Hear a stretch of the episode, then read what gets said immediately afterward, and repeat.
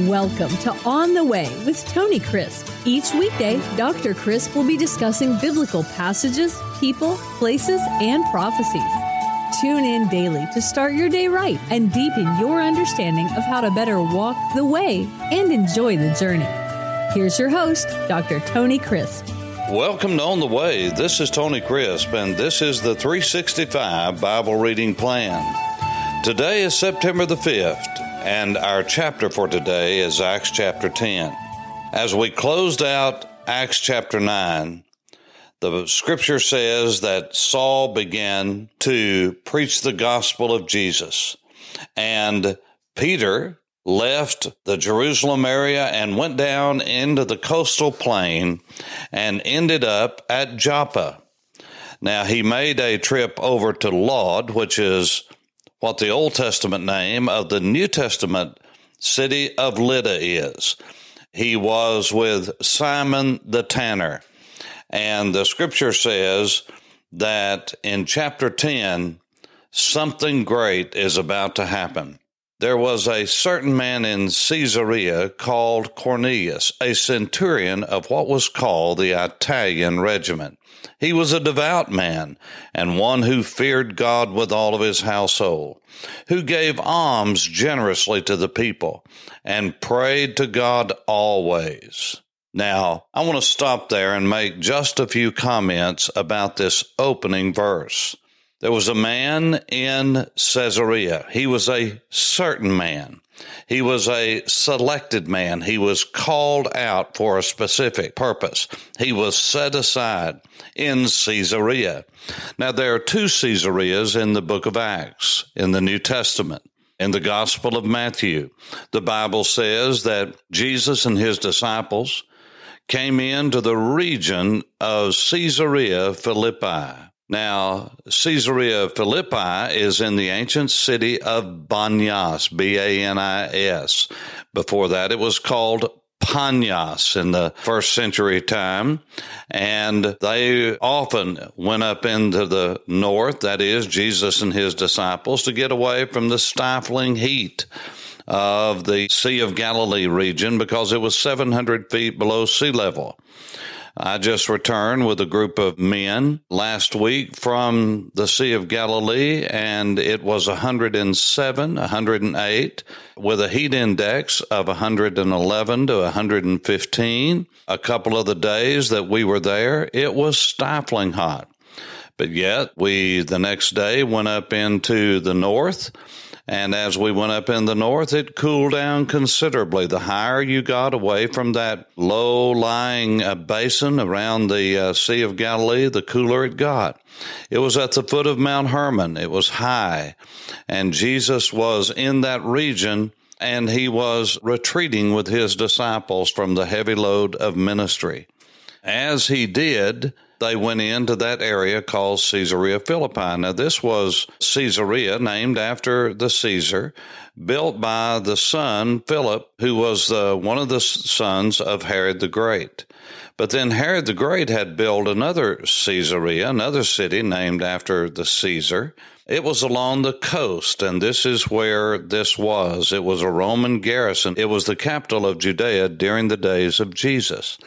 Now, Cornelius was a centurion. That means he was in charge of a hundred men. The Bible goes on to describe him as a devout man, a God-fearer. And not only he, but he taught his whole household. And he gave alms generously to the people. Now, that doesn't mean that he gave in general to all the people in the area. That means he gave to the Jews. That's right. The Bible is a Jewish book. It's written by Jews, to Jews, primarily for Jews. And the reason that we don't get this is because it doesn't say to the Jews in the King James and the King James, New King James, and the King James Version. But in some of our newer translations, it's obvious, so obvious in the text that it is the Jews. And the context, as you read through the rest of this chapter, that is translated that he was good to the Jewish people because the people here, everything is written from a Jewish standpoint, and it would not have been noticeable to God that he was giving to Romans. No, he was being good to God's people, and he was praying to God. Why? Because he was a God-fearer. He had taken on the morality and the customs of the Jews, and he, as he began to read the Jewish scriptures and learn about them, he saw that salvation was of the Jews and that he was going to one day God would send a Messiah through the Jewish people. And so he became a God-fearer. And the scripture says about the ninth hour of the day, that's about three o'clock, that he saw clearly in a vision an angel of God coming in and saying to him, Cornelius, when he observed him, he was afraid. And he said, What is it, Lord? And he said unto him, Your prayers and your alms have come up as a memorial before God. Often my reform friends will say, you know, God chose somebody out of the goodness of his will and he just, uh, he selected them and it's grace and mercy. I understand that. But when God says, this is why I chose you, when God says, this is why I came to you, then we've got to accept that for what it is. Now, the reason God came to Cornelius was because he was giving and blessing the Jewish people. It's right here in the text and he feared God and he was praying. Now, whether that fits into your theological paradigm and template, I could care less about that. But what the text says, not just here, but other places, that this is why God chose this particular man. They may not have chose everyone like that. Whatever spin you want to put on, that's fine, but you can't say that this is not the reason here. And so the angel said, Your prayers your alms have come up as a memorial before God. Now send men to Joppa and send for Simon, whose surname is Peter. He's lodging with Simon, a tanner, whose house is by the sea, and he will tell you what you must do. In other words, the angel was not allowed to preach the gospel. Why? It's not their assignment. It's man's assignment to do that. Did the angels know it? Of course they did, but they haven't experienced it. Peter had. He had experienced the forgiveness of God. He had experienced what it was like to be lost and be found. He had experienced what it was to be redeemed. He had experienced what guilt and sin and shame was and how God in the person of Jesus had forgiven him for what he had done. And when the angel who spoke to him had departed, Cornelius called two of his household servants and devout soldier from among those who waited on him continually. So when he had explained all these things to them, he sent them to Joppa. Now, why would he do that? Because the angel told him to, and in verse 6 gave him specific directions as to where Peter was and how to get to him. You see, that was before GPS, that was before MapsGo, that was before any of these geographical devices. Why? Because God's everywhere, and his messengers can give very specific directions. And so, verse 9, the next day, as they went on their journey, they drew near to the city, and Peter went up on the housetop to pray about the sixth hour. It's about noon. He was going up to pray, as was his custom to do. See, that's what religious Jews did. You say, wait just a minute now. Are you saying Peter was a religious man? Well, he said that he came to Jesus and said, Depart from me, I'm a sinner. Well, a religious man wouldn't do that. No, no, no, no, you're mistaken. He would do that. And the Apostle Paul, would you say he's religious? He did. He was the disciple and the talmid, the learner, the protege of Gamaliel, the great elder. He was very religious. He said he was religious to the core and God saved him, that didn't make him less religious. But Peter was a religious man. And the scripture says there he was praying at noon. That was a religious thing to do. That was a routine. That was a ritual. That was a religio. It was a ritual. But it goes even farther to teach us that. Then he became very hungry and wanted to eat. But while they made ready, that is, the people in the household, he fell into a trance. And he saw heaven open and an object like a great sheep bound on the four corners descending to him, let down to the earth. And in it were all kinds of four footed animals there, wild beasts, creeping things, birds of the air. And a voice came to him and said, Rise, Peter, kill and eat. And what Peter do? Hey, that's what I always do. I always eat lizards and other creepy crawly things I'm not supposed to according to Torah. No, Peter said, No, not so, Lord, for I have never eaten anything common or unclean. And a voice spoke to him again the second time. What God has cleansed, you must not call common. This was done three times, and the object was taken up again unto heaven. Now, while Peter wondered within himself what this vision which he had seen meant, behold, the men whom had been sent from Cornelius made the inquiry for Simon's house and stood before the gate. Now, did you get what happened there with the uh, cloth that was coming down from heaven? It was filled with all kinds of creepy things. Those are non kashrut, non kosher. You've heard that saying before non kosher, kosher. Well, that means that they follow what was prescribed in Torah, but more specifically, the definition of what was clean and unclean as spoken of by the sages and elders in the Talmud. As you read the text, it's obvious that Peter was kosher. For those of you who have not been around Jews very much, and most, Amer- most Americans haven't, you say, well, there's a lot of Jews in Chicago and New York and Miami. LA and Atlanta, but most of the United States population doesn't live in those four or five cities where Jews are everywhere.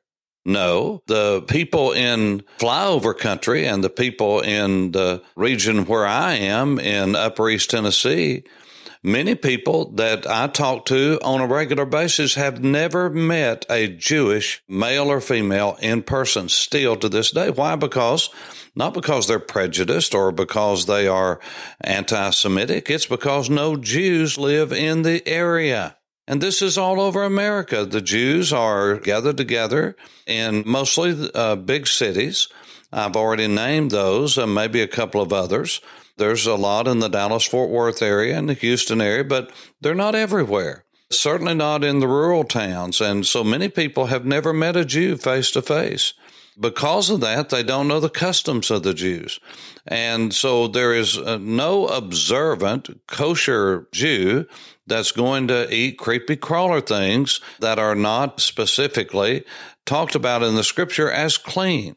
Only a religious Jew would say, I've never eaten from my youth. That means his family was religious and they taught him to be religious and he was an observant Jew. That's right. The disciples of Jesus, for the most part, were religious Jews. Now, I know that goes against the grain of what we want to hear because we want to say, hey, Christianity is a relationship, not a religion. Well, it is a relationship, and that's the heart of it but it also is a religion, whether you like it or not. It is filled with rituals and routines, and that's what religio is. It is a routine or a ritual. Yes, it's expanded its definition since its uh, inception, but that's what it means and what it meant. And so there are routines that lead to a godly life, and we need to be involved in those. And there's nothing wrong with it. We don't throw out the baby with the bathwater just because some people have perverted religion. We don't say, well, I'm not religious. Well, you better be religious. Jesus was religious. His disciples were religious. Paul was religious but they entered into a relationship with Jesus and and it changed everything. Jesus of Nazareth changed their lives. So religion took on a brand new meaning and a new concept. But I want you to see that Peter was obedient to the heavenly vision. And while Peter thought about the vision, the Spirit said to him, Behold, three men are seeking you. Verse 20 Arise, therefore, go down and go with them, doubting nothing, for I have sent them. And so Peter went down to men who had been sent from Cornelius and said, Yes, I am he whom you seek. For what reason have you come? And they said, Cornelius the centurion, a just man, one who is a God-fearer, has a good reputation among all the nation of the Jews. Now, you say, why did you say back in the early part that the alms were to the Jews? Well, do you think he had a good reputation of the Jews? By giving alms to the Romans? Well, a lot of people did that. No, no, no, no. The reason he had a great reputation among the Jews is because he was giving. He had a heart for the Jews and he was helping them. He was giving alms. He was doing acts of righteousness and giving money to support the Jewish people. And so Peter went with them. And then just because of time, let me look at with you at verse 31. When Peter got there, Cornelius in verse 30 said, Four days ago I was fasting and until this hour. At the ninth hour, I prayed in my house, and behold, a man stood before me in bright clothing and said, Cornelius, your prayer has been heard, and your alms are remembered in the sight of God. This is amazing that God remembers the gifts that Cornelius gave and he remembered to whom he gave them. Does God know all of that? Does God care who we give to? Does God see who we give to? And is he interested in that? Well, it sure seems he is. And so with that being said, why would he be impressed with that? The same reason the apostle Paul said in the book of Romans, he said, isn't it the natural thing that if we would have not heard the gospel without the Jews, if we wouldn't be where we are without the Jews, we wouldn't have the Bible without the Jews, we wouldn't have the Messiah without the Jews, we wouldn't have all of the things that we have spiritually without the Jews. You say, well, all that comes from God. Yes, but God uses means. And when God ordains something to be done, God also ordained the means whereby it would be done and be accomplished. And so God's used the Jewish people. So Paul said, it's a little thing. It's just the natural thing, the logical thing that if the Jews have blessed us spiritually, we should turn around and bless them financially when they have a need. And they did have a need. This is why the Apostle Paul was taking up an offering for the famished saints in Jerusalem. God loves it when we give to the Jewish people when we see them in need and we help them. Why? Because it shows our spiritual perceptivity and that we understand that we're where we are standing on the shoulders of the Jewish people. And when we bless them, it blesses the heart of God. You say, well, I just don't know about that. Well, just take a chance and just do something good for the Jewish people.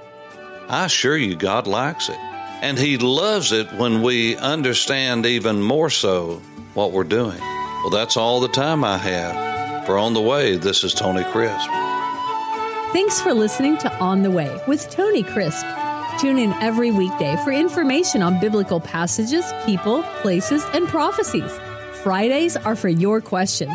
Email your questions to questions at tonycrisp.org, then just listen for your question to be answered on Friday's podcast.